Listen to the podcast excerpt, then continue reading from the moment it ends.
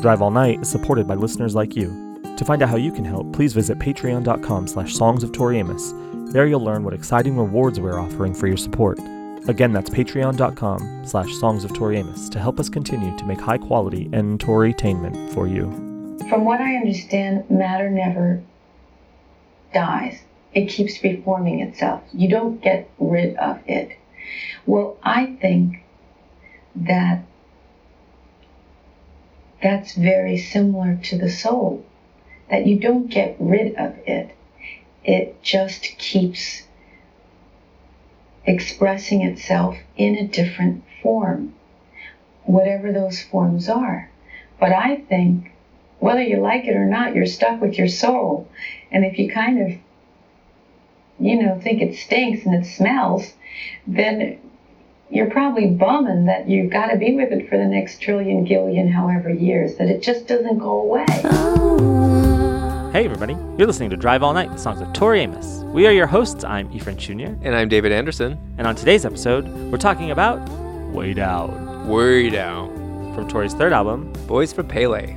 Maybe I'm the afterglow.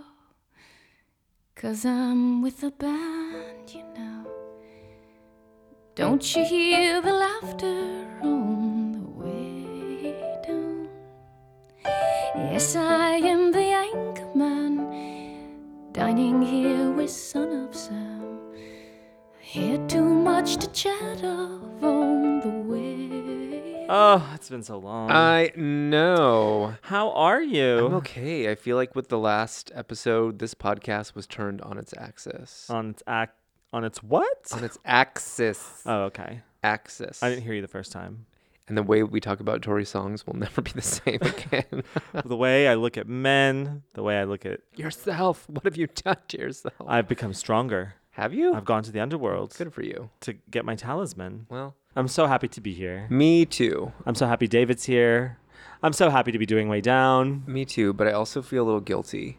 We we promised that we would be putting out episodes bi-weekly and we said we were on a regular schedule and we That's had true. our stuff together, but Yeah. you know what? Sometimes things happen. Sometimes you promise a remastered Choir Girl and it just doesn't work out. It just doesn't work out for whatever reason. God knows what the reason is. But is. we really did have the best of intentions and we hope everyone is still with us. And this time we mean it, right? We no, mean okay, it. Okay, I, David's giving me the look like explain yourself to the people, and I'm going to do that right now. I had two jobs, two 40 hour a week jobs. I got one job right after tour. Fine, it was a nothing job. It was like a just a whatever job, but it allowed me to work at night. And I thought, oh, this will be perfect. I can edit the podcast or whatever at night. Then the entire time I had that job, you know, after tour, I was in the running for this other job that I really, really wanted that I eventually got. I got that job and I love that job. They love me. It's my it's my home. I love this job. But I didn't want to like turn my back on this other job because I felt like you know, they did me a solid and I can I can make both jobs work because one job's at night, one job's during the day. I can make it work. Two 8-hour a day jobs. I'll sleep in between for 4 hours, which is how much I sleep anyway, and it'll be fine. And it was fine for several months, but something had to give and I was like, why am I doing? Why am I putting myself through all of this. I want to be working on the podcast. I want to be getting through this catalog of Tori Amos songs because when the next tour happens, I don't want to still be on Boys for Pele. I know, right? So that's my explanation. I'm sorry, sometimes life happens. I had to move, I had to make some money. And so I kept both jobs for several months, but now that's over. And coincidentally, I started a new job around the same time as you did. And it's kind of like what they say about all you need to get a date is another date. You could have a long dry spell going, and then everything happens at once. And we mm-hmm. both kind of mm-hmm. came into this like, oh, the podcast will be a great a great creative outlet for us and we both have a lot of time to focus on it Right. and then we immediately both got jobs Right. that took us away from what Right. we would rather be doing And uh, but here we are now, and David's committed to coming over at least once a week, and I'm committed to putting out an episode at least once a week. So the way I think it's going to work is we'll do the, the same two episodes that we want to do every month, um, the two main episodes, and then we'll do a tour all year, which I still love doing that because this one this month we have Danica. We're talking to Danica, who's a very good friend of ours. Um, so we have that coming, and then we'll do an episode of Drive All Night Plus for the subscribers. do you want to talk a little bit about what we've been offering the subscribers recently Sure, we've been episode? offering them dirty, filthy stories on Drive All Night After Dark. Oh my God. If you really want to get to know us in a TMI kind of way, We've moved a lot of our personal banter over to Drive All Night Plus After Dark. So Right. when you're sick of hearing about Tori and you want to hear more wanna- about whatever else, right? Yeah. Then consider subscribing. consider haven't already. subscribing. Drive All Night After Dark was something that we talked about on the road, um, kind of as a Mostly joke. in the context of Maria's vagina. Yeah, Badge right? with Madge. Badge with Madge. We still got to do a full episode with Maria Carullo, available on our Patreon private feed. What else? We want. I want to talk about our Patreon subscribers. Those of you who have stuck with us, thank you for that. Like this has been a really difficult time for the podcast because of the jobs we just talked about. Um, and so we really appreciate those of you who have stuck with us at any dollar amount. Those of you who have just stuck with us uh, on social media too, we appreciate that more than you know. We're gonna rebuild this empire. Well, hopefully it hasn't crumbled. Well, it hasn't crumbled too much. I know I'm so dramatic. Um, I'm so dramatic. I support that. We're running a Tori Amos podcast. Okay, fair, fair. I How mean, could she you is be, high drama. do that and not be dramatic, right? Did you see that picture of her from the Light Princess? Uh, no, I didn't know. You didn't- She actually attended. She atten- You didn't see all those pictures I at the meet know. I, it's all David, unraveled since we've taken a little hiatus from business. the podcast. You're right. David. Tell um, me. There's this one. I mean, she's she comes out gorgeous looking with gray roots. Really? Oh, yeah, Oh, we gotta pull this up right now. Oh my god, she was rocking the gray at the temples. I'm so I'm so happy. I'm so like, yes, like let's let's be real. Let's get realistic. I loved it. Do you think she'll ever just let it go Yeah. all the way? Yeah, Like I next never tour, used to think- she's gonna come out with her hair not dyed. I never used to think so, but now I'm like, girl's rocking it. She's looking good. She had a cute little jean jacket on. She had broken her ankle. Uh, did you I know did that? read something about Yeah. that because she was dancing, with, the leprechauns. under the moonlight. Mhm. I don't believe that to be true. No. But yeah, she had an ankle boot on. She had a, this like jean, cute little jean outfit, cute little flat sh- uh, sneakers. They were cute. It was she was cute. Do you think it was the same ankle that she broke during the, the Boys for Pele photo shoot? that was the left ankle, right? I don't know. Yeah, because there's a picture of her on the crutches. Okay. I think she's in. I think it's her left foot. All right. This was the right. Now she's got two bum ankles. Oh God. I've got a trick ankle myself, so I feel that one girl. You have a you have a trick ankle. I too. I It's not doing it. any tricks right now. I will just wait. Slow playing it. So that happened. But I do want to say thank you to all our Patreon supporters. And I want to go back into the vault to our very first Patreon supporters. Do you want to know who our very first two Patreon supporters were? I do, and are they still subscribers? They are still Patreon supporters. Amazing. They are two very strong women. The very first Patreon subscriber we ever had was Miss Joy Nash, a close personal friend of mine who is the lead in AMC's new show Dietland. She plays Plum Kettle. If you're not watching Dietland, You you're be. crazy. It's so good. But she was our very first Patreon supporter.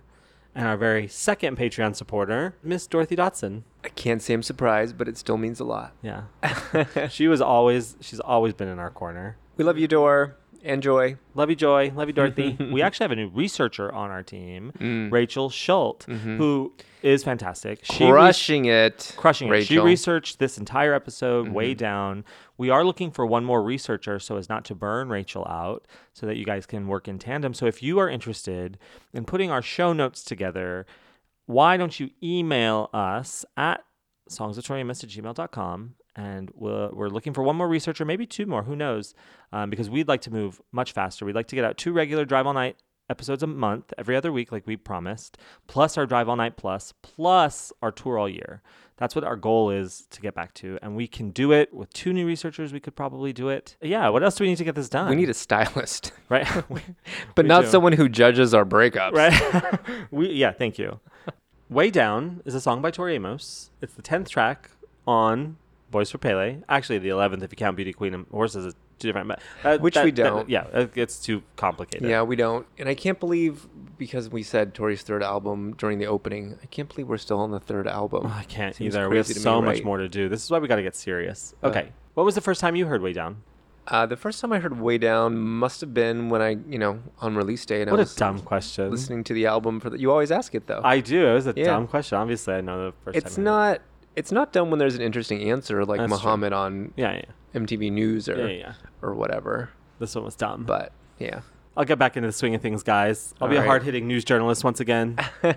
well, how about you? Well, I first heard it when the album was released. Uh huh. And I was listening to the album for the first time. And actually, this was my way in. Ooh, way down. This was my way into the album. This is the first song I really, really connected with. And I even requested it. Yes, I did. And when I requested it on tour in 2001, there were gasps throughout the meet and greet crowd. Dor, Danica, Lisa B all looked at me, turned to me. what did he say? And I said, I request a Way Down. And they're like, that's Christ's song.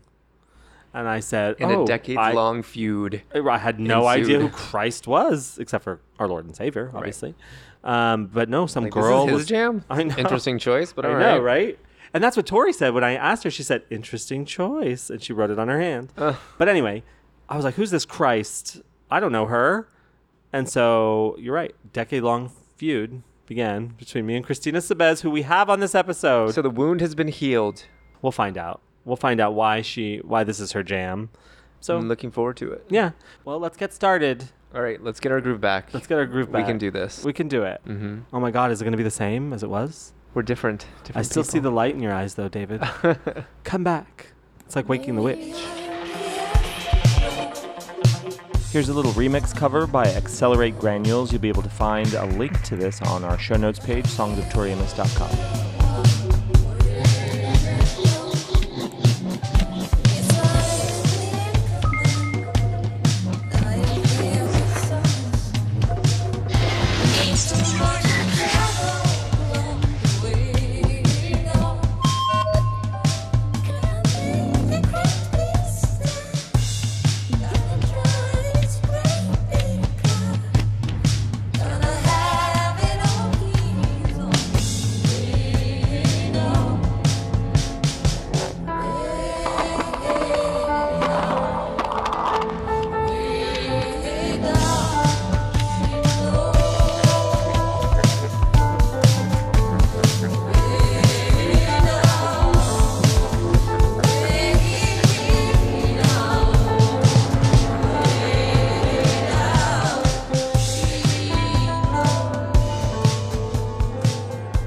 being in whatever place you're in has to affect your writing, has to affect your performance in a different way. Geographically, I hone in on a place, sort of like a buzzard. You just kind of, um, your sonar starts getting your beak down. Oh, there's a wabbit. And you know that that's where you just have to go. And Ireland held a kind of a spice that reminded me of the South in America.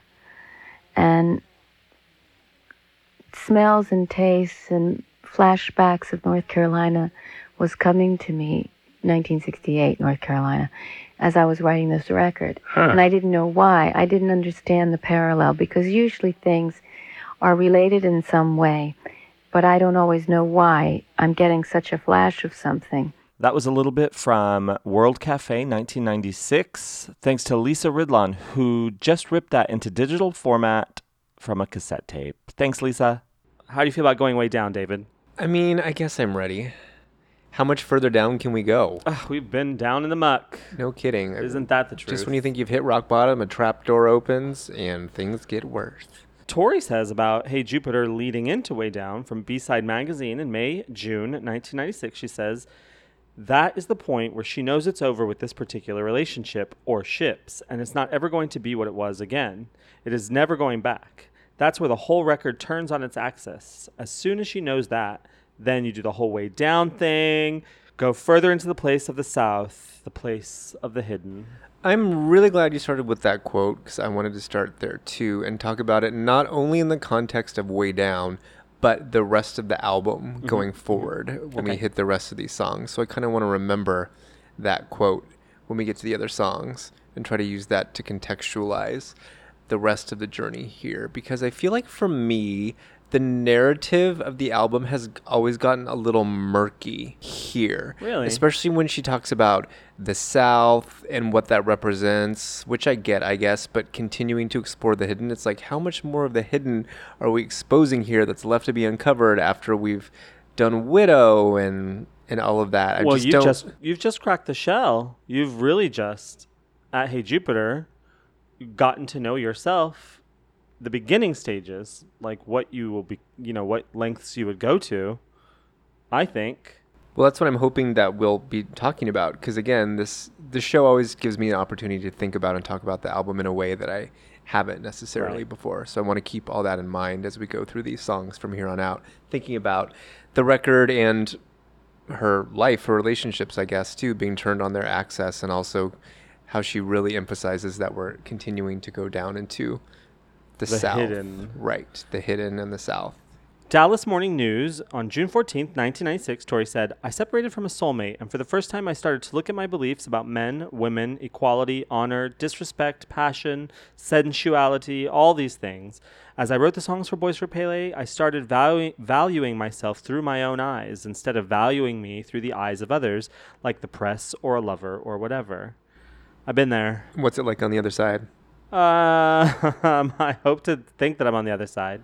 Are you glad that you're not deriving value from the press anymore? Yeah. I I mean, I like that still was really holding you back. No, I still I still care about what the public thinks. Well, our listeners are very important to me. No, I mean like, you know, getting your self-worth from your relationship. yes. Yeah, like if I'm not in a relationship, uh, if I'm not like I'm not worthy of being loved because no one likes me or no one's grinding me or no one's scruffing me or whatever, it doesn't matter. I'm I think that's what. Tori was really saying. That's here. really what she was saying. Yeah. Like she's having a hard time on Tinder. Everyone's swiping left. From Diva Magazine, Mm. February, March 96. Tori says, I realized I'd suppressed a lot of sides to myself to be loved and understood by men. I didn't want to play seductive little girl or ballbuster anymore. I love those roles. What's your favorite? Ballbuster? Seductive little girl. Oh. With this record, I played all those roles until I got to my heart. To find your fire as man or woman, you have to take your torch and go to the shadows. Interesting that Tori is talking about playing all these roles in the context of Boys for Pele, and then a few albums later is when she actually started playing roles. Oh, interesting. Twice. No, I, I find a lot of value to that quote. To find your fire as man or woman, you have to take your torch and go to the shadows. So you're in the shadows, you're in the darkness. You're not going to be able to see in the shadows. You have to take your torch. You have to utilize your fire to find your fire. Like don't like fake it till you make it.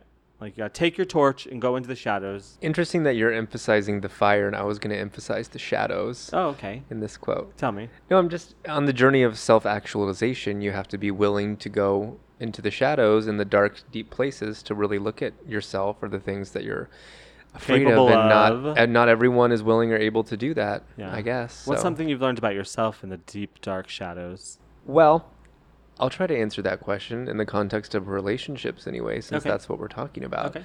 I don't feel like I ever got to such a disempowered place, really, that my self worth was dependent on a relationship or really what other people thought of me. And in, in some ways, I feel like conversations like this and being aware of that trap, maybe um, because of this album, even or Tori, maybe I was a little bit more aware of that than I might have otherwise been. Maybe that's not true. But what I have found is that um, being in a relationship, healthy and happy, ideally, um, doesn't solve all your problems, That's even if you think it will. Yeah. Like my life, and that's Creates true. more. That's true of anything, right? No, that's not what I'm saying. But true of anything. If you ever think like this will, whatever it is, uh, will solve all of my problems, or I'll be perfect and happy when this thing happens, or I get this thing, that's never really true. that's never like with anything like you're carrying your problems with you if you don't solve your problems is what i think you're saying know thyself Exactly right, I guess. Know thyself and finding your sense of purpose in your life. Mm. If anything is the key, it's probably that, I think, whatever that is. And by that, I don't mean your job or your livelihood. Right. Maybe if you know what your purpose is and you manage to make a living doing it, that's Yeah. pretty great. But what do you think about way down the song do you like it I gave it a B. really No. I love the song, even though I don't have a, a deep personal attachment to it. I think it's really beautiful. How about you? i love it i love it i still listen to it a lot um, i go to the cd just to listen to that like i'll go to spotify or whatever and i just like listen to that song a couple times on repeat i love way down Album version or extended? Extended always. Mm. Extended always. So there is a gospel choir on here. It's very southern. I don't know. There's something very southern about it, and she did grow up a little in the south, so she seems to know that there's sort of a, a repressed or a hidden quality to that area of the country, southern United States. I know we're not there yet, so I'm not going to skip ahead, but I feel like Little Amsterdam is kind of the only song on the second half of the album that I feel like fits with that description. Mm-hmm. Um, Mm-hmm. So I'm eager to talk about that when we get there. But first, way down. You mean with the idea of the hidden? and the South, Okay. and bringing in um, musical elements that actually sound like Southern music. And, Oh, I hear what you're saying. yeah. I do feel like Way Down approaches that a little bit with the choir, especially in the extended version, which is on a Tales of Librarian. The gem that we got, the surprise that we got when the song was about 35, 40 seconds longer, and there was an extended choir section at the end, which is just, to me, it was mind shattering. Like I, like I said earlier, this is the song that got me into the album. This is my way into the album. I really loved this song, and so when I heard that extra bit of the choir, you're looking at me. I think you have something to say about that bit of the choir. But when I heard that bit on Librarian, I was floored. I loved it. I loved it. It was even more dark. It was even, uh, it was more of a journey. I don't know. I liked it a lot. What did you like about this song when you initially heard it, and why do you think this was an, an access point? I loved you? that she was able to, in an album that had so many musicians and everything was so textured, everything throughout Boys for Pele. And then here we go with Way Down, where it's just, it's so sparse and it's just her voice and the voices of these choir angels singing also. Um, even though there is piano, obviously, but it was so naked. And I loved that for a minute we were able to get what I felt was a naked, raw, honest not that the other stuff wasn't honest, but a naked, raw, honest Tori Amos in a way that we'd never heard her before. You know, when had she sung with a choir up to that point? And I thought it was a beautiful blending of the voices. I totally agree, and I love I love the way you articulated that, particularly um, the way she showed such restraint on this album.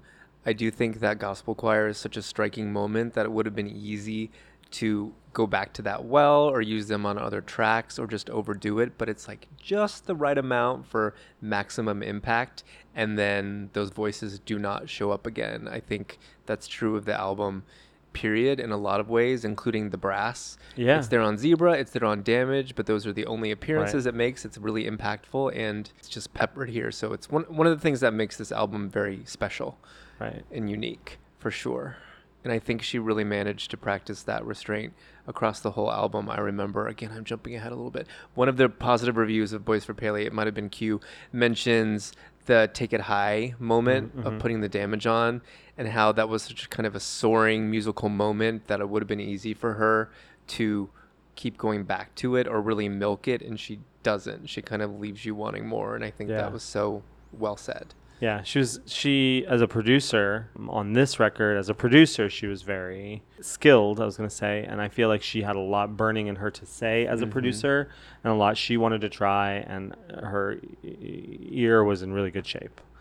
Well, Eve and I have had a couple of conversations about this song off air, and I said a couple of things that really triggered him, and I was surprised by his response. So I'm gonna try not to re- repeat In my things. home.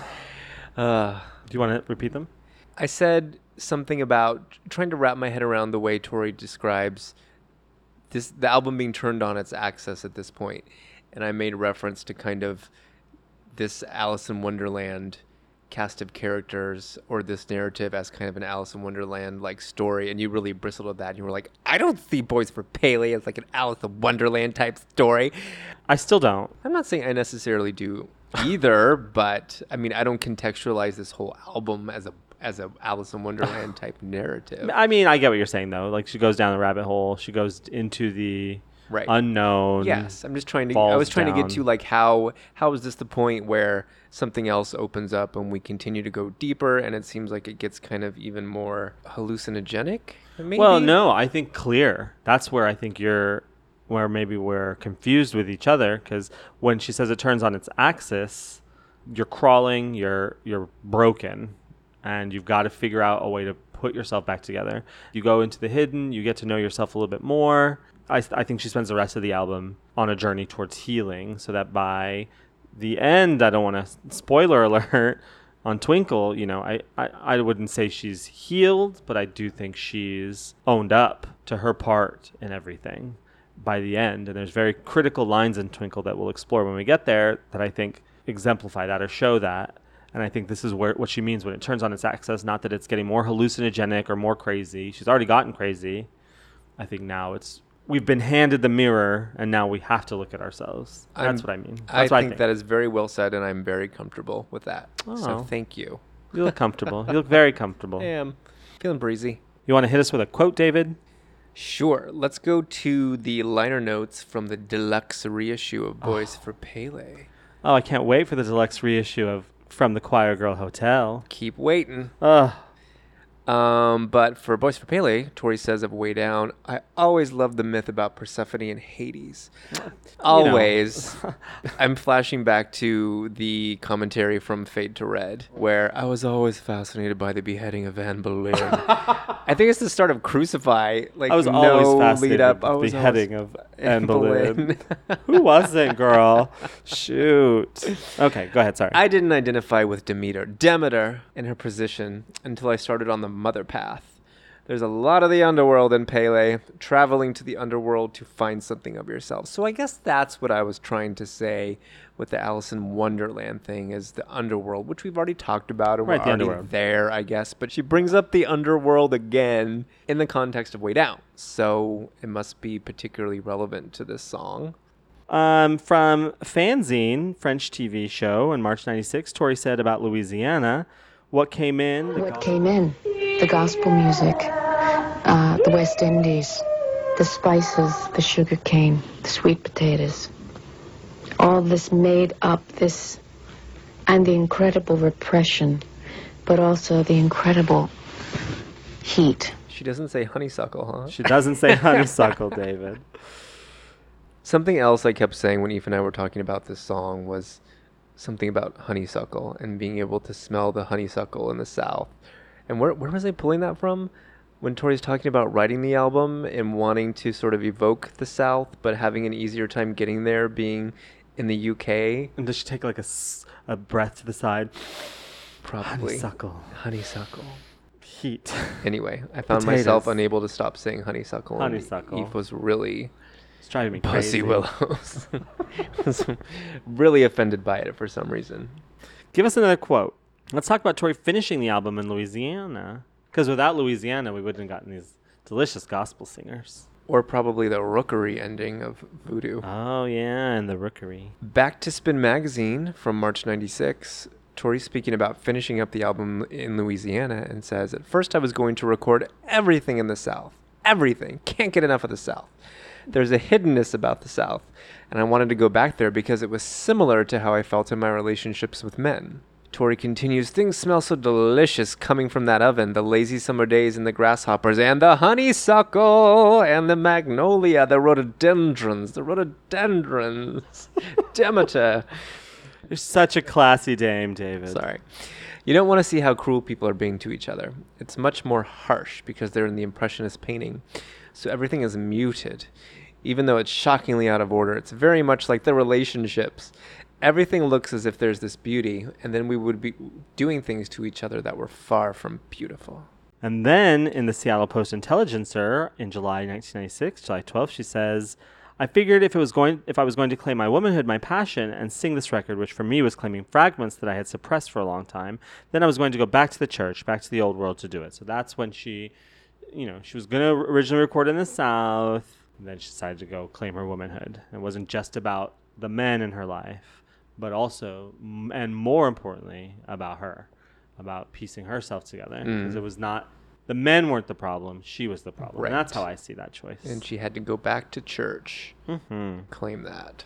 Um, you want to talk about CNN Online, February Sure. 1st, 1996? Tori says about Boys for Pele. She says, This is the dark side of my heart, the hidden side, you know? The little pearl that sort of got pushed away because she wasn't as shiny as the white one or the black one. Not every girl is a pearl. Not every girl is a pearl. Oyster's the song, spoiler alert for the future. When we get to it, I love that song. It makes me feel okay with getting older. Hmm. Yeah. More so than White Telephone to God. Shut up, David. yes, more so than White Telephone to God. Just checking. Um, Way Down is the interlude for the third chapter in the story, leading into Little Amsterdam, continuing with Tallulah and rounding out with Not the Red Baron. And it also shows up, as we said, on Tales of a Librarian, which is a very strange choice for a kind of greatest hits album, right? Oh, yeah, and it's the only track from this beautiful album, Boys for Pele. Right, because we're not counting Professional Widow. We're not counting the remix. Yeah. I mean, like, we should count the remix, but we're not. It's the only track from Boys for Pele as it appears on Boys for Pele to appear on Tales of a Librarian. Right. Yeah. And Zebra and Damage play over like a, a slideshow. right. right. Right. And it's listed there as a study in psychology, focus on subconscious and altered state. Again, I think that's where I was going with the altered state and the subconscious. The honeysuckle. I was thinking more along the lines of the rhododendrons. Oh, But I think that just want to say rhododendrons again. rhododendrons. Should we get into lyrics? I think we should. Okay, let's I do think that'll help us untie this knot. Your l- lyrics from album to album have gotten, I- and you can't deny it in this one, uh, I've gotten more abstract, more diffuse, more um, surreal is a word I want to use for some reason. And I'm wondering, as they get that way, a little bit harder for us on the outside to understand, have they gotten e- easier for you to understand in a way? I think this is so easy to understand. Do you really? Interesting. I and don't take this wrong, Yeah. but women come up to me for the most part, you know, for the most part, um, and they'll just say, "I bled, I crawled, you understood," because it's a very metaphorical work about a woman crawling, descending to find her hidden pieces. Maybe I'm the afterglow. What is an afterglow, David? Well, there's a sexual afterglow, I guess, in a Sarah McLachlan album titled Afterglow. I don't think that's what she's. No? Okay. No, I don't think that's what she means here. For I just think about in the context of this song and that lyric, kind of the bittersweet moment of grief, I'll say, when you know a relationship is over and you're alone. And there's that sense of melancholy, but you also look back fondly on what you had with that person. That's to me is sort of the sunset of the relationship and It the never- afterglow. Okay, so the actual definition of afterglow is the light or radiance remaining in the sky after the sun has set. So I've always looked at it. I've never thought of the sexual undertones, but I'm loving that you said that um, because that does bring a fondness to what was or a longing for what was Mhm. almost, which I like, and I do think the song supports. I've always looked at afterglow as like the fading light, and I've always looked at it as a ne- in a negative context. Maybe I'm the afterglow. Maybe I'm faded and sputtering gone. out, Yeah, kind of? yeah, like maybe I am the sun setting. Mm.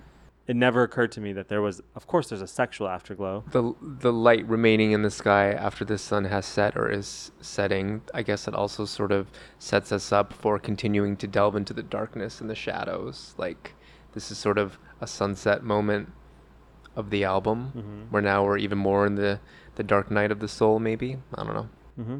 Cause I'm with a the band, you know. and with the band you know i'm only worth something living for something when i'm playing music Right. And not only that, but when she talks about the point she was at when this relationship fell apart on the Under the Pink tour happened to be when she was playing every night and she says she was only alive or she only knew who she was as a musician and then when she walked off she was nothing. So that's kind of like Yeah. another way of saying the same thing.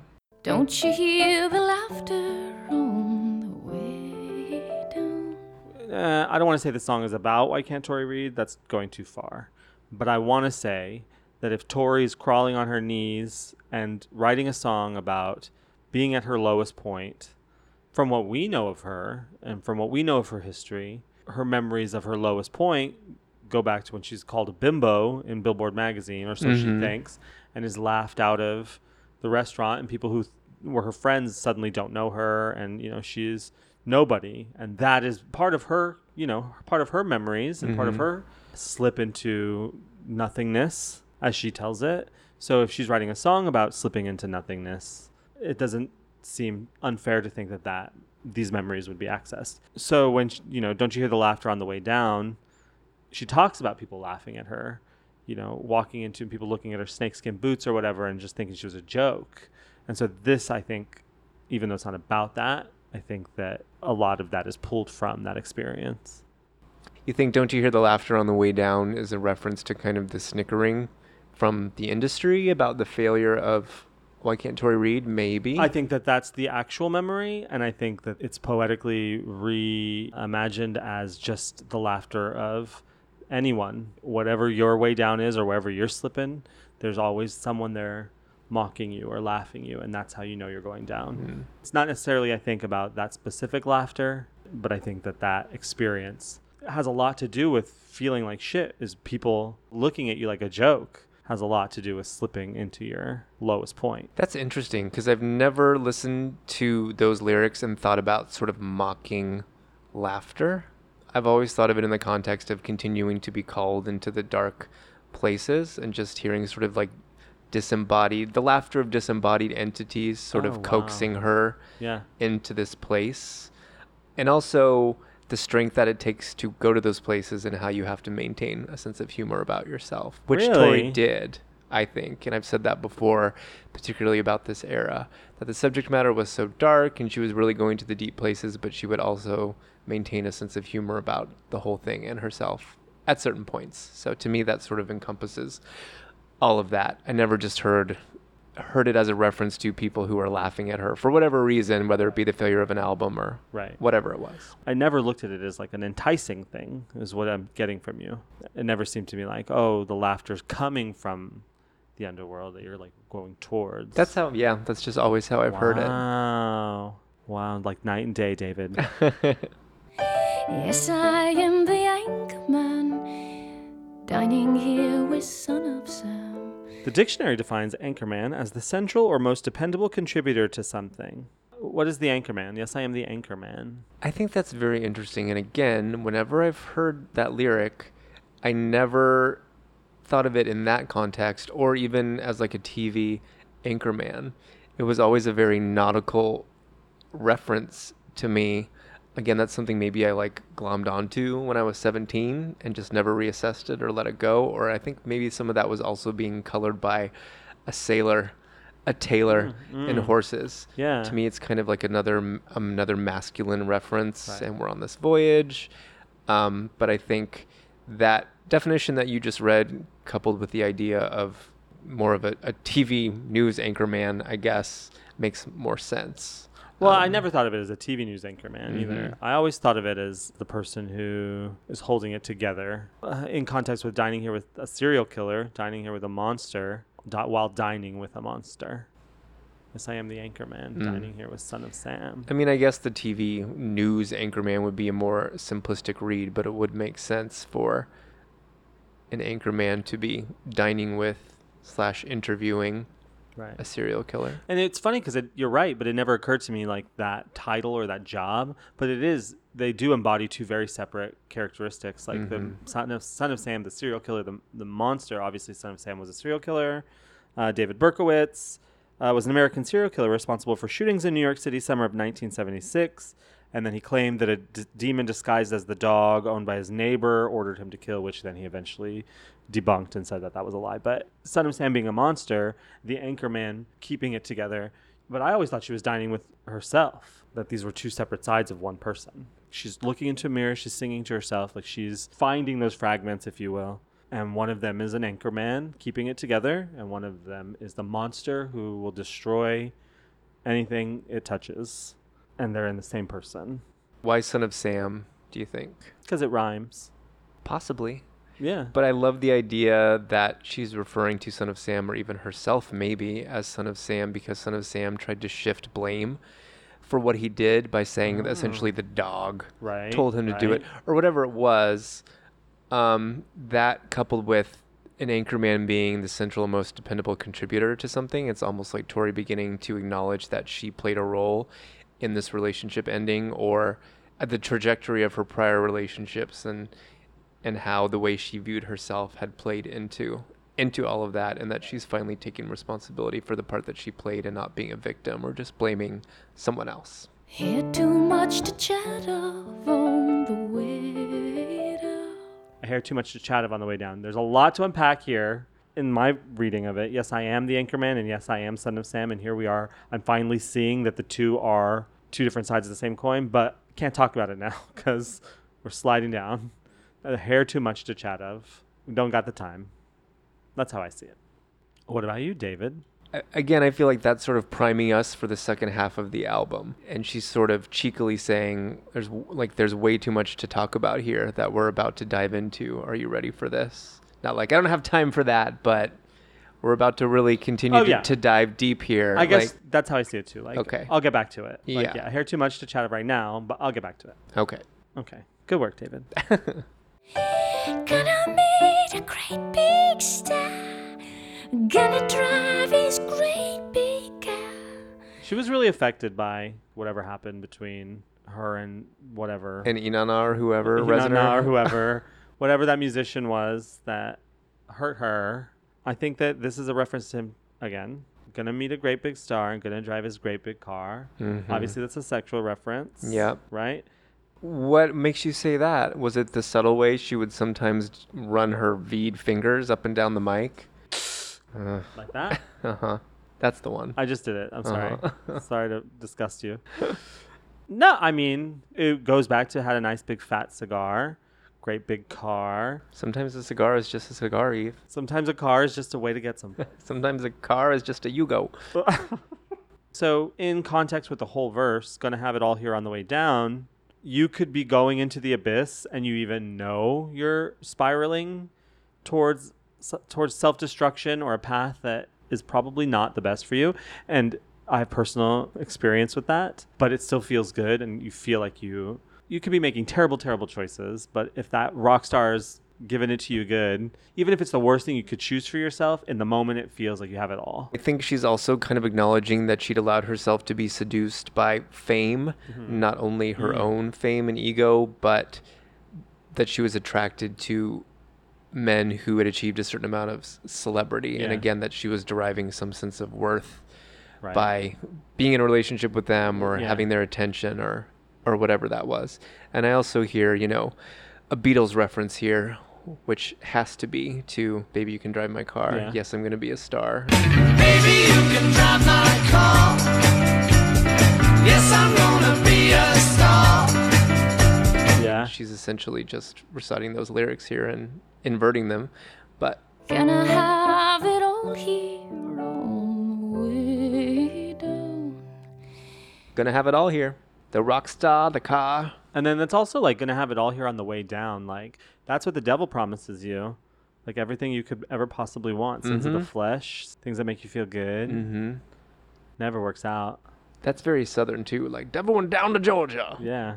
The way down. The way down. I look at these repetitions as the travel. And you bring in that choir with that deep choir of unified voice. And it's just like we're going further and further down. It's kind of like an invocation too, or almost like spell casting. Oh yeah, and which is probably why I like the extended ending because we mm-hmm. go further. when it's, all second verse, same as the first. Wait. exactly, and we go. You know, there's more of a journey there, and I feel like that's what really excites me is getting there, building of the anticipation, like what's going to happen, and not in a good way, not in a bad way. I mean, we're going to learn some shit. You It's know a what mean? little We're gonna see sinister, some, Yeah, we're going to see some dark stuff here. mm-hmm. It's like when Tori would sing Precious Things in 1998 and she would say, Those Christian boys, those beautiful boys, those repeat it. Christian boys. I it was just like that. a build up Yep. to So You Can Make Me Come, That Doesn't Make You Jesus. Mhm. So that when she stopped repeating it, it just came too fast. I felt, uh, pun not intended. But you know what I'm saying? Like, there was something about the anticipation of it Mhm. that really heightened the thing. Have you ever played the extended way down into Little Amsterdam? I don't think so. You should. It doesn't fit. like the way it is on the album is perfect. Perfect. Perfect. Perfect. Just there's something sonically perfect about it, and the notes match up. I don't Mhm. know how to say that better, but Another instance of Tori making the right choice, right? Mm-hmm. yeah, exactly. Yeah. Because Yeah. we kind of talked about this off air too. And there's an argument, or maybe someone's asked her, I don't remember where the information that the version on Librarian was the way she had originally intended it to be. I have a very hard time accepting that. Mm-hmm. Uh, no, I think believe that's that. apocryphal. No, I really. I do. I believe that that's. I believe that that's true. I don't think that she would have added it in later. I, I 100% believe that. Really? No. Yeah. No, I believe that's how she intended it to be. And in the editing, David, if you are going to say the Boys for Pele is metered and uh, restrained and finely tuned, This is one of those moments where she finely tuned it, where she felt like this choir is beautiful, but here it gets a little too indulgent. And if in the context of the album, as a as a B side or as a you know extended version on a greatest hits compilation, amazing, and I love it. But in terms of the album, it is a little indulgent to just have that moment of just the choir singing. I don't know, it feels a little too much in the context of the album. So I do think that maybe that's how she originally intended as a track and then put together and circled that in red pen and like we got to cut that part. I really believe that to be true. David is shaking his head like I'm wrong. Challenge. It's it's very possible. I'm just taking into account all of the other choices that she made on that compilation, and I can see her. And again, in an effort to give Pele its due when she didn't really want to at that point, when she was trying to distance herself, it's like, all right, I'll put a really short song on, and I'll give them a little something extra by just hitting the loop button and and tacking no, that it doesn't even choir feel like back a loop. on the end. It doesn't even feel like a loop to me though. But it is the same exact vocal. It's not like she had the choir sing that whole section twice. I think she did. absolutely not. You're wrong. I'm right. No, you're wrong. Everybody weigh in. Team choir loop or team choir One and done. One and done. Mm-hmm. Whatever. I know I'm right. I don't need the hashtags to prove it.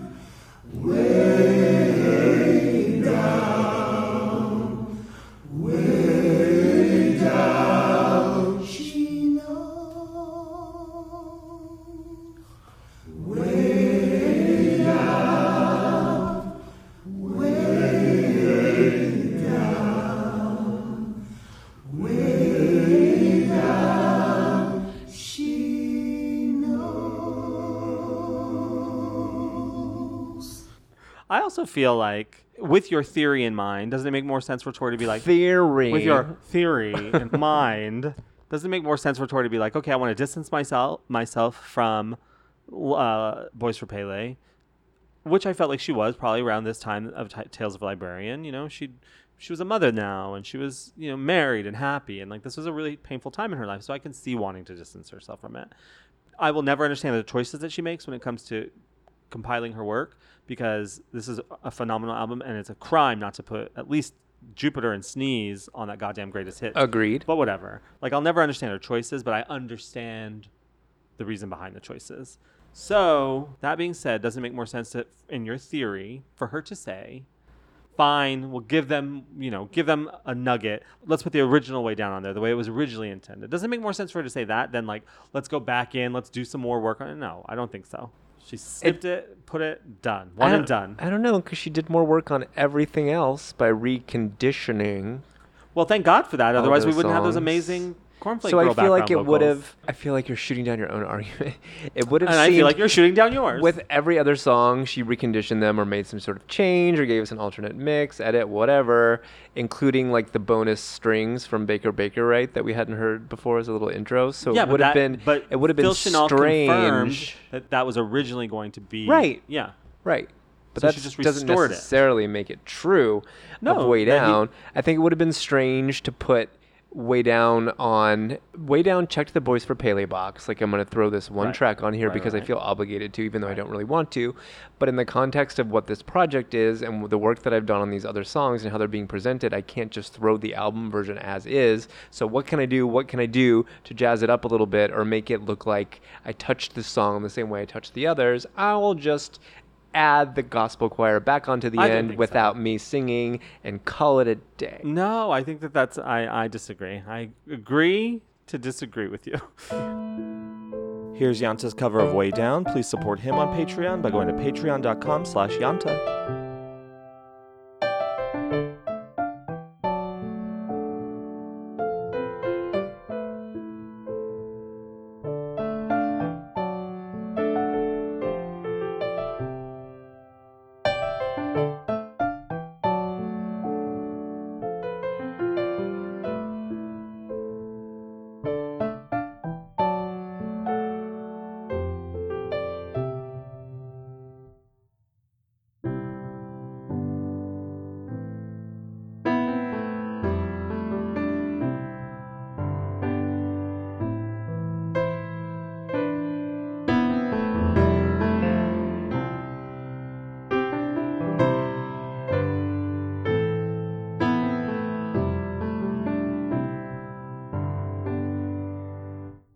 I do not like how she just has one and a half minutes left on an album and is like, let's throw in a Boys for Pele track to make them happy.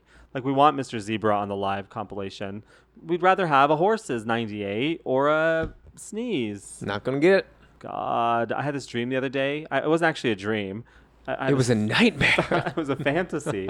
Shaggy and I were at the fault line, um, or the Eagle. I don't remember which. And we were just talking about Tori's greatest live moment. If we had to pick one, and we we narrowed it down to "She's Your Cocaine" in whatever city it was when she goes "Sh sh sh sh sh shame." I said, "Boys, I I have none. Sh sh sh sh sh shame. Take it out and fuck yourself."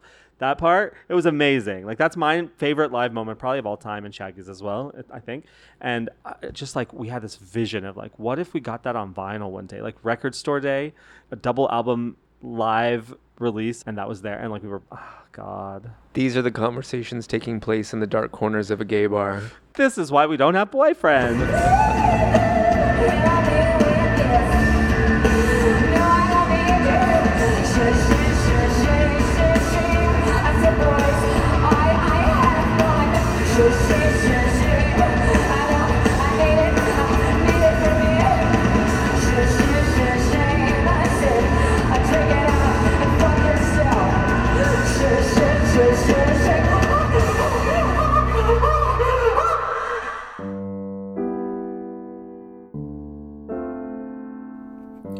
Posted by Girl in the Yellow Coat in 2009 to songmeanings.com. I love this song, but I always thought it was Yes, I Am the Anchorman, dining here with circumstance. I think I like my lyric better.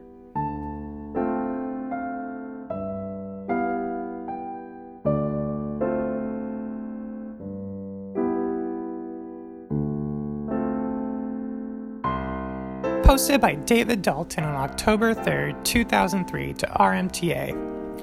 Basically, I did a quick search on Google.com for RMTA Afterglow to see if Sarah McLachlan's soon to be released CD Afterglow had been mentioned. What I found is that the word afterglow was once common in many contexts on RMTA and was used about 317 times before May 15, 2002, and the first mention was on January 13, 1996, shortly before I went into my wilderness years. I'll repeat the quote here. Maybe I'm the afterglow, cause I'm with the band, you know. So I guess the official meaning of afterglow is the glow in the sky just after a sunset, but I like my meaning best the healthy glow a woman has after an orgasm. Also, what do Tori Amos fans and others think of the songs you have heard so far from the upcoming Sarah McLachlan CD Afterglow? Thanks, David. David. David. David. Well, there's a sexual afterglow, I guess, in a Sarah McLachlan album titled Afterglow. No, I don't think that's what she means here. No? Okay. No? Okay.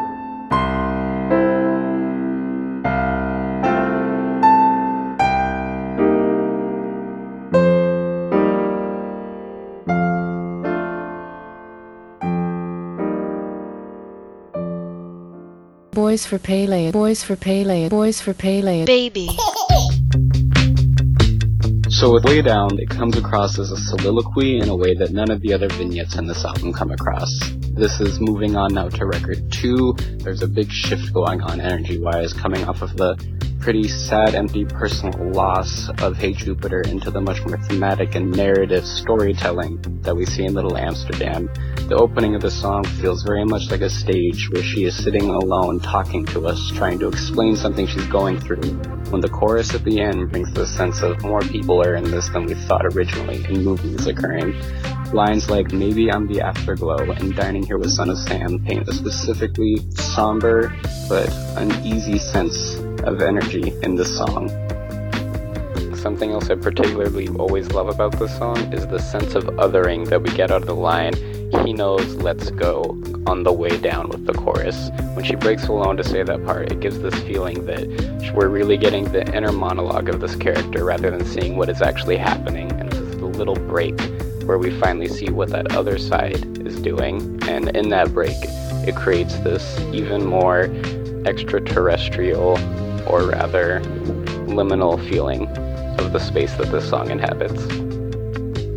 Ultimately, it's one of the more hauntingly beautiful songs, I think, on this album, and it always stands out to me as having a very particular energy that I'm both drawn to and somewhat frightened by.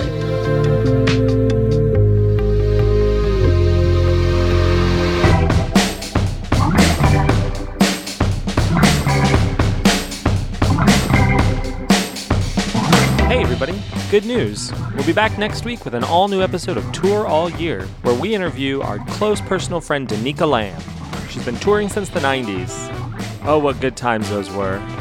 But that's next week. Until then, if you're dying for extra content, head over to our Patreon page, where right now you can hear our latest episode of Drive All Night Plus Drive All Night After Dark. I would like you to edit out me saying getting effed, by the way. That's No. Not, that's not who I am. Now everybody's going to hear your vulnerabilities and you asking me to edit it I don't out. think it's a vulnerability. You know I'm not editing anything out. I'm telling you, when I said it last time, this is going to catch up with me at some Really? point. Really? You couldn't even remember that we did the last one. This is even worse. Now we're establishing a body of sexual work. I'm going to be known for it. To get immediate access to this and other exclusive content, head over to patreon.com slash songsoftoriamos and subscribe today. I just want to point out that off air I said to David, it's time for the live section. And he said, it's all happening.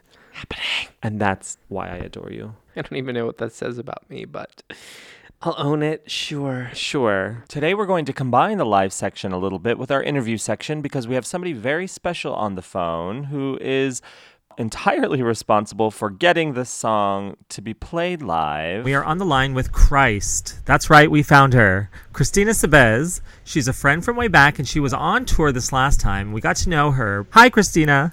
Hi, guys. Christina. Hello. Tell everyone where you are right now. I'm at a casino. Um, on my way home. It's in Bell Gardens. So shout out to the Bike Casino. How are you? We hear you like the song Way Down. I do. I actually love the song Way Down, and it was my unicorn for a really long time. Yeah, when we have a guest, we typically use the term superfan, but maybe we should call you a super stalker of Way Down because it was your white whale for a long time. you wouldn't stop until you got it. You know, when I started asking for it, though, I really did not know what I was getting myself into. I didn't know it would be so difficult. I thought she's played this once before. No biggie. It's like 30 seconds long. So Yeah. I found out that the one time she played it, it wasn't the whole song. How you do that with a five line song, I don't Right. know, but it wasn't the whole song. Well, this is how she did it. Let's take a listen, you guys. This is Dayton, Ohio, August 3rd, 1996. Maybe Cause I'm with a band, you know. Don't you hear the laughter on the window? Yes, I am the anchorman, dining here with sun and sun. I hear too much to chat of on the way down.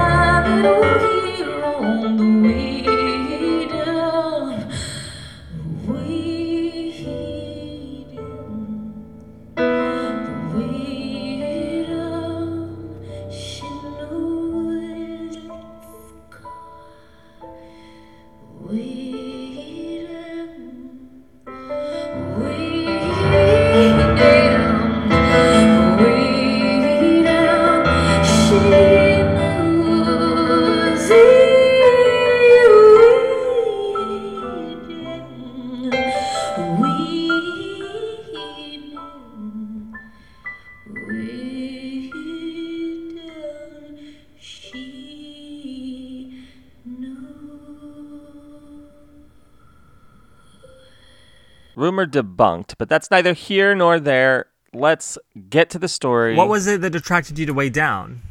you know, I thought if I'm going to make a request, I'm going to request one of the little short songs that I like because she'll definitely play it. That was really my motivation in the beginning. Tell us a little bit uh, more about your touring history and how you started touring and how you started requesting songs. so I was, of course, on the internet like most people and had started uh, reading the internet and the forums and the groups and on AOL chat on the chat boards, like way back when they had those chat boards. And I was young, so I had to ask my parents for money to go to a concert. and I remember she was playing the Greek, and I asked my dad if I could go see one of the shows. And he said, I'm not giving you twenty eight fifty because that's how much the tickets were to see no Tori Amos, who will be over in five years. Oh. So I didn't see her at the Greek. I ended up seeing her at Acoustic Christmas that same year, and then had to wait until '98 until I saw her perform again. Mm. And that's how it started. All right, so tell us a little bit about your long and sordid history with Way Down, and specifically when you decided to start requesting it. Well, the first time that I requested it was in 98, and I thought I would do it simply through a letter because I had read she did meet and greets. I'd read that she read the letters and that she took requests. And I, not really knowing any better, the first time I requested it was on a band tour, of course, which I did not know decreased my chances exponentially of ever hearing it. And um, I had, I thought, okay, that makes sense. It's with a band, so I'll just I'll just keep asking and then I'm gonna get it because she's played this before. And I requested it every show I went to. I'd go to seven to ten shows every tour and had heard nothing. And when I asked her for the first time out loud, she kind of tilted her head and looked at me and said, eh. I was like, okay. She wasn't mean about it, just I was like, mm, I don't think that one's coming, honey. so I I didn't give up. I kept asking. Wait, and, wait, wait, wait, um, wait. yeah. It's like drinking from a fire hydrant. You're going too fast. it just seems like such a long drawn out thing that and it felt long and drawn out actually asking for this song Did you make any kind of pitch for why you wanted to hear it, or were you just like, "Hey, girl, how about Way Down"? i was just like hey girl how about we down i Uh-huh, had no uh-huh. i had no pitch i had no magical box of items to show her like some of my creative friends Like you I didn't do a comic book like. Val. I did I did not. I did not do anything special or spectacular. I just kept asking. it's not entirely my fault. She renewed my hope when she did two things. One is that her website at some point had a survey to asking which song people wanted to hear live. And Way Down was on that list. So I thought, oh, Homegirl wants to play it. She just wants to know people want to hear it She just wants to be wanted. and then she put it on the um, Tales of a Librarian. So I thought, okay, definitely. She's definitely going to play it now. I remember no point in time at which Tori started doing market research. There was, I remember it distinctly because it had very strange options. It had Way Down, it had Mrs. Otis Regrets. Oh my god, I remember this. Yes, and it, and Leather won the survey. When was that? You what year was that? now? Was that Miss- 03? wait, Mrs. Otis regrets? What is that? Yes, it's a cover. Okay, wait. So I want to I want to go back. So you're you requested all through 98, you requested all through 99. Yes. And you requested through 2001, right? and 2001's the time that I thought, okay, like solo, this is my chance. This is it. Okay, let me take you now. Let me insert into that story Houston, Halloween 2001. And she asks me what I want to hear. And I said, How about Way Down? She, look, she tilts her head and she goes, Interesting choice. And she does this little thing with her finger, like, ah, interesting choice. And then she writes it down. Meanwhile, Dor, Danica, Lisa, and Maria are all just, that song is Christ's song. You better hope she doesn't play it. It was a scandal. And you and I had not met yet. So I'm like, oh God, did I offend the Lord? that is so funny because it was just, it, was literally just more of the same asking, asking, not getting asking. And then finally, finally, and it, I can't, one of the Connecticut shows, she puts it on the set list. Oh, that temptress. Mm. she put it on the set list and I was about to use a bad word, did not play it. and at the next meet and greet, which was Boston, I remember this. I remember it was it was Connecticut and then Boston. At the Boston meet and greet, she looks at me and she says, "Honey, did you see? I put it on the set list." and I'm thinking, "Uh huh, yeah, yeah, I did." I don't know how I feel about you putting it on the set list. As if that's playing it. enough. And you know what she did? What? She put it on the set list again. Oh. With an Again, and asterisk that said not "Do it. not perform." yeah, It was a little frustrating because I knew she had great intentions putting it on the set list, but not actually hearing it was just a little bit of a. She was a tease. Yeah. I gotta say, so far I'm Team Tori because the only argument from you've made for getting this song played is that it was short, so you thought she might do it. I I just thought like I love I love the song too. I loved the reworking. I knew obviously it wasn't going to be with a chorus, but Right. Right. I just thought it's not that hard. Like people ask you for much more difficult things. Mhm. This is not that hard. And then it became a little bit of a game for me to get her to play it. I will admit. So Yeah. then it became a mission to get her to play Especially when a she's song that she'd doing. Flying Dutchman with the backing lyrics for Shaggy, and she's doing a whole band reworking of Father Lucifer for David. What a slap in the face. I know, right? At 30 seconds of her time. I'm sorry I'm inconveniencing right? you, ma'am. sorry, sorry, ma- ma'am, ma'am. Um, Christina, why do you think this song was so rare? And actually, like most of the interludes from Boys for Pele were super rare live, even on the Dew Drop Inn tour. She just wasn't playing them, even though, well, kind of like you pointed out, they're short. It's easy. why would you not not play them? Why do you think that was? I think because they were improvs. I, pr- Oh, I that's think I that they were all short improvs, and so she didn't really have intentions of playing them again as full songs. Agreed. That's my guess. That's what I said exactly. I like the way you think, Christ. I'm one with We're the on the Lord. same wavelength. If Um, only you two had joined forces before now, who we- knows what you could have gotten played. Exactly. Um, when the extended version came out on Tales of a Librarian, how did that make you feel, and what are your thoughts on that? Oh, I loved it even more. I actually asked somebody, who was it? I think I asked Rance on one of the Facebook groups if that had been the original version Uh huh. or if she had re recorded and added to it. Uh huh. And I think he said that he believes that that was the original version and she had cut it short for the album. Oh, sorry, David. How apology not accepted. Um, how how did you feel on the Night of Hunters tour when this song essentially became Wait, a wait, wait, wait. Oh my god. First, what was the first time you heard it? That we got to go Okay. in order. When was the very Uh, first time you got it, and how did you feel about that? it's a little bit of a funny story because I couldn't. So there was Santa Barbara, then Phoenix, and then San Diego show. And I was in Santa Barbara and she's going around the barricades and I'm there. And I ask her, like, you've put it on the set list twice now, Tori. Like, is this song coming? And she said, yes, yes, the song's coming. And I just didn't know better than to make demands. So I said, look, I I cannot be at the Phoenix show. I know they're always amazing. Chances are Way Down's to come out there. Please do not do that to me. I have been waiting for this song. Please, please, please, please don't play it in Arizona. And she kind of laughed to herself, and it seemed like she thought it was kind of cute. She's like, okay, okay, don't worry.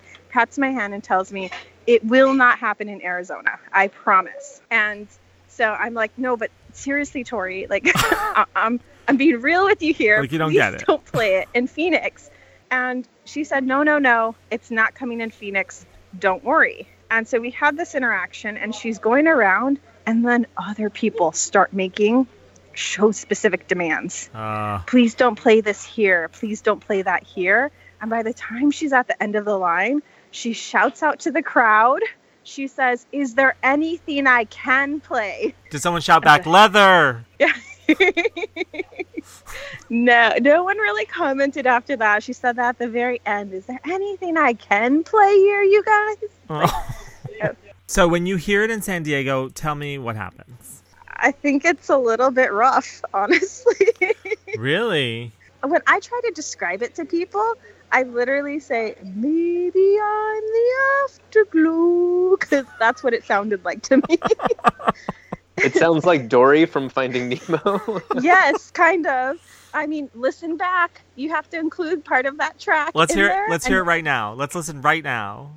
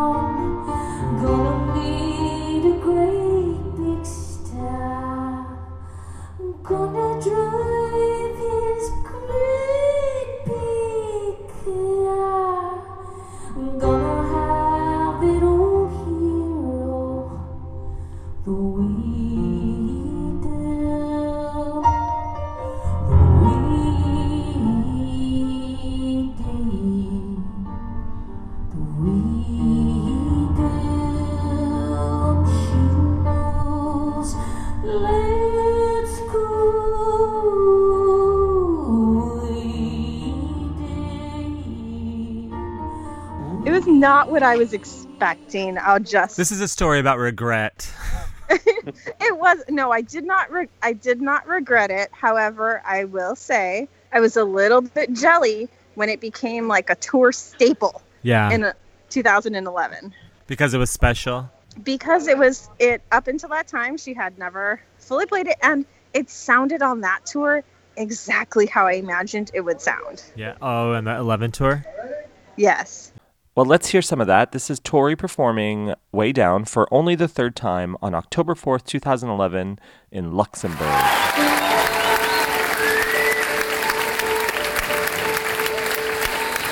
Maybe I'm the afterglow. Cause I'm with the band, you know.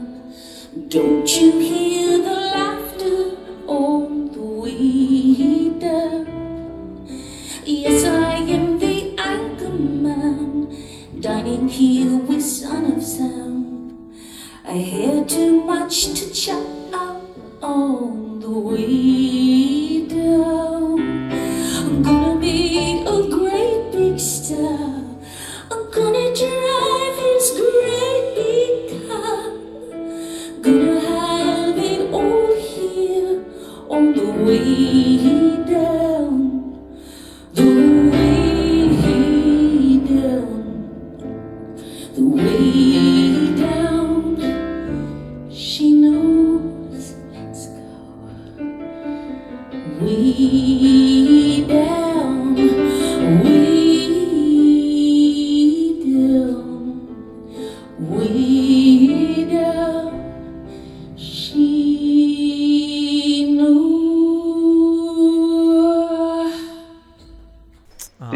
she was trolling you at that point?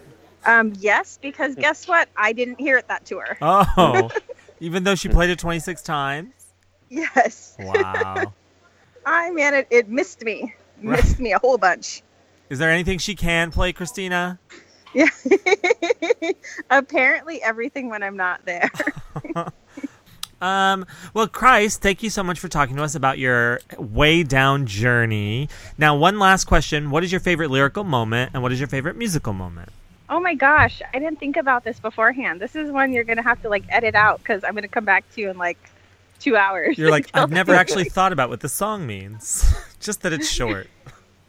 No, you know what? I actually, um, for way down, I love when the um, choir kicks in when she's singing way down. I love that part, and I Mhm. feel like it perfectly goes into. I know this. This is gonna sound like a really cheesy explanation, but it is very appropriate to the album. That I think it perfectly goes into Little Amsterdam because it gets that kind of dark sound to the album. So started. agreed. When that choir kicks in, would you almost say that you can smell the honeysuckle? I can smell the south and the biscuits baking and the Uh, honeysuckle. Yeah. Me too. Ah. Eve, Eve is very angry at my newfound obsession with honeysuckle, but I wouldn't say angry. he just doesn't. I didn't. He just doesn't understand the sensual experience that those of us who feel deeply can have with music. We mask tops rarely do. oh my! Uh, um, Christ, thank you so much for taking the time out of your playing the slots at the bicycle casino, even though I know there are no slots, playing the poker tables and the roulette wheel to talk to us about Way Down. Anything else you'd like to say? No, just that this was a lot of fun. Thanks, guys. You can follow Christina on Instagram at AskChibi. That's A S K C H I B I. Follow her on Instagram. Check out her pics. She's a tour person from way back, and she's wonderful. Thanks, Christina. Thank you. Okay, so let's talk about why out of nowhere, seemingly, um, this song became almost a staple on the Night of Hunters tour Well, after being why. played once, twice, three times a, Way down. a no-show. Um, I know why. I know the answer to this question. Me too, but I want to hear. Oh, okay. I want to hear. Let's say it No. at the exact same time. That Yeah. makes for good podcast listening. Um, because she needed a song for the band to tune Yeah, to, tune. and she needed it to be in a, the specific key, Mhm. and she needed it to be short. And so she typed into her database Tori Amos songs in this key at this length. Th- She went to the Tori Amos setlist database, the Yes Said archives. Can you imagine having that database for yourself? Songs I've written that are short. In okay. C, oh, C major. oh, could you imagine her doing an all C major show? Uh, back to back. Done. okay. Over and over. Um, that's why. So she needed to tune, she needed to be in the right key, and she needed to be short. She performed it again in 2014 on the Unrepentant Geraldines tour. Um, and here's the time that she did it in Atlanta on the 19th of August. Maybe I'm the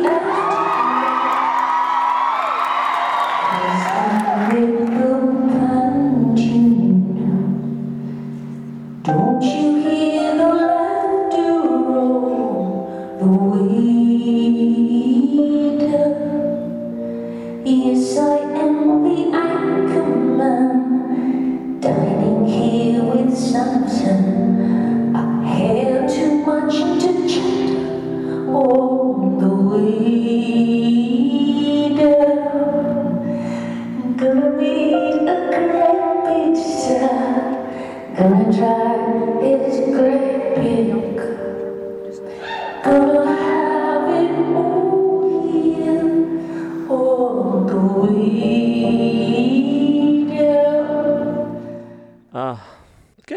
Not the last time. Though, And it's, right? No, she did it four times on the Native Him, Mhm. Him Vader tour. Him Vader. Native Him Vader tour. Hashtag me too. Wrong hashtag, David. Sorry. Let's play my favorite. You want to play my favorite? This show was one of my favorite shows on the whole tour. Um, this is November 11th in Durham. We met a, a wonderful fellow named Drew Culler there, and we met a lot of wonderful people. Everybody in Durham was so nice to us, and they had free coat check. That was amazing.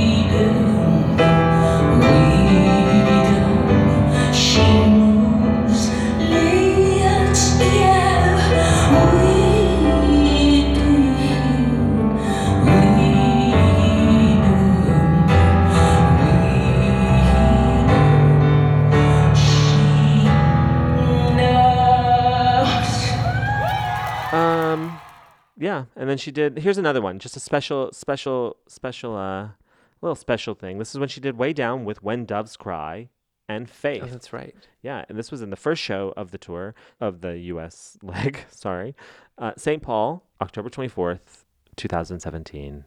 Native Hymn Vader.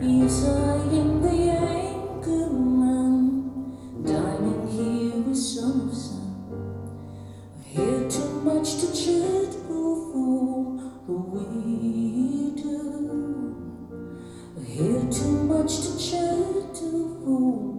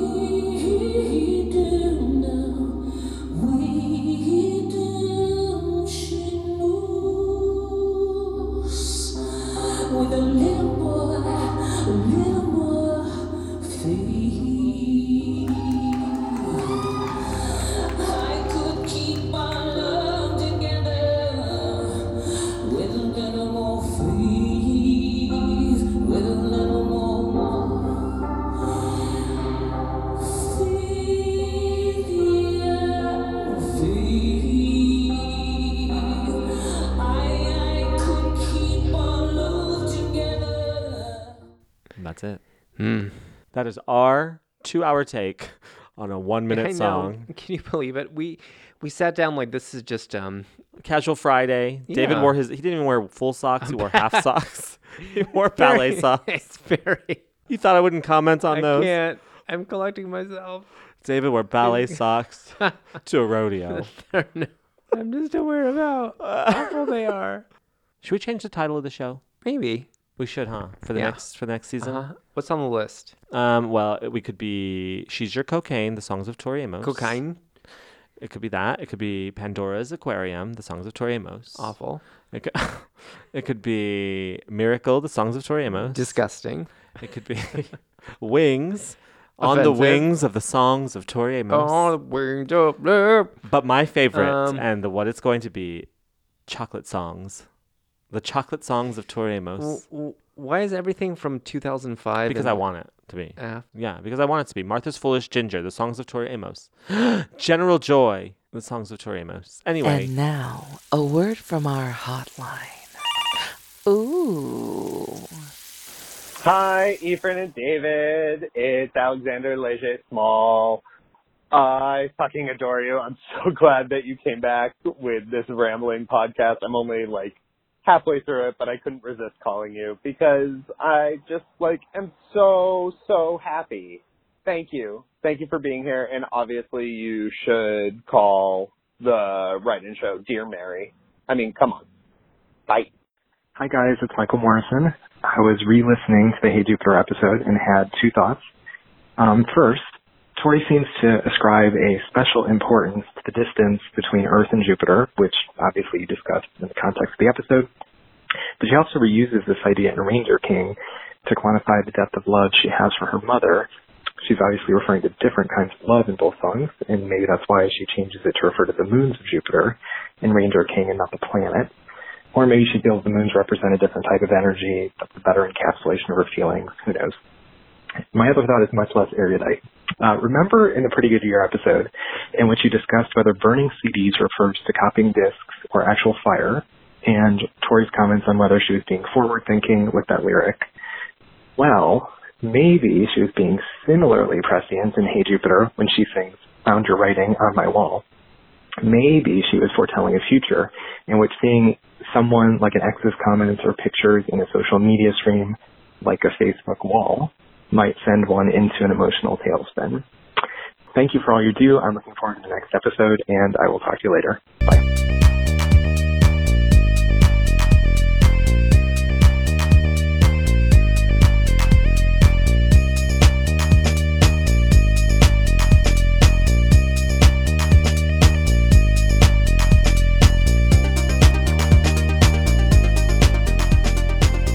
I love those two boys with all my heart. Alexander Leger Small and Michael Morrison, two good-looking fellas that I met on tour, who I love and adore. Oh, I'm glad we did it again.